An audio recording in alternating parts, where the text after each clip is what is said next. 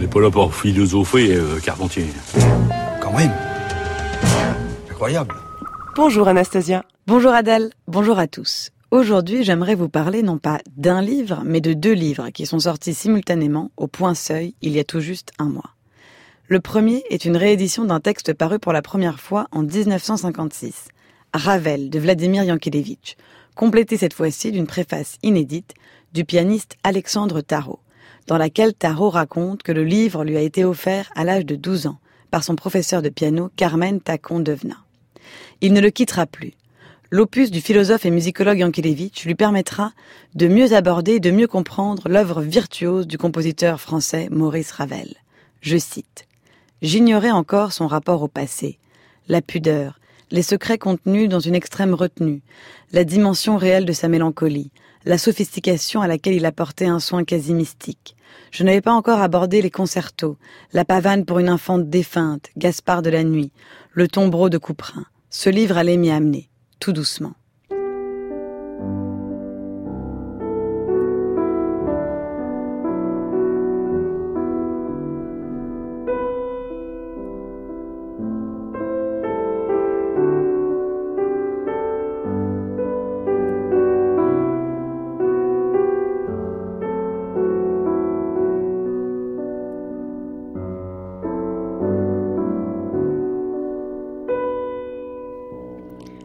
C'était La pavane pour une infante défunte, interprétée par Alexandre Tarot.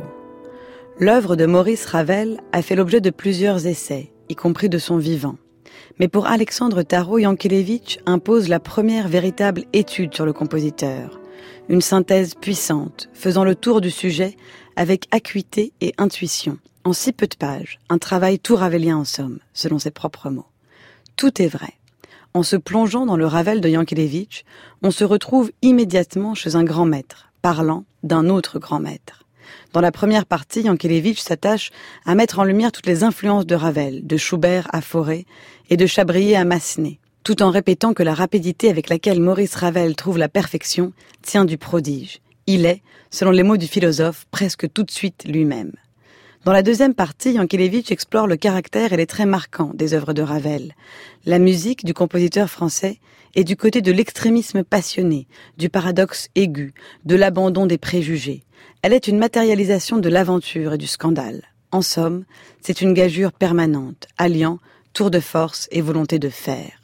Le rythme, l'harmonie, la virtuosité instrumentale, tout dans l'œuvre de Ravel témoigne de son génie.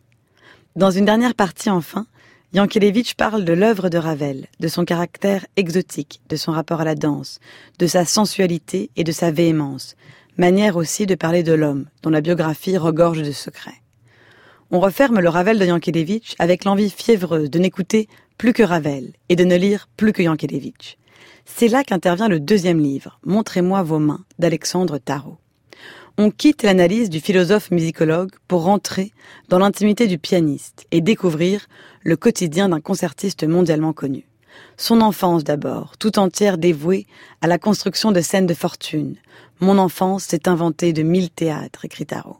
Mille théâtres imaginaires qui deviendront rapidement bien réels, avec leur lot de rituels l'avion où il ne faut pas trop manger pour bien dormir, les bagages dans lesquels le pianiste emporte des centaines de gélules homéopathiques, les piscines des hôtels qui lui apportent le silence nécessaire à la concentration, la découverte à chaque fois d'une nouvelle scène et d'un nouveau piano.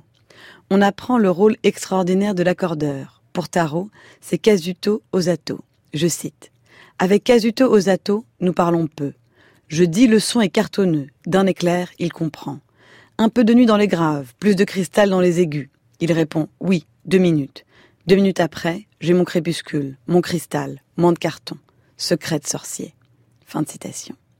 On apprend aussi que la position du pianiste, assis de profil, a été inaugurée au début du XIXe siècle par le compositeur tchèque Dussek, qui ne voulait pas tourner le dos à l'auditoire tout en voyant, en partie au moins, les musiciens.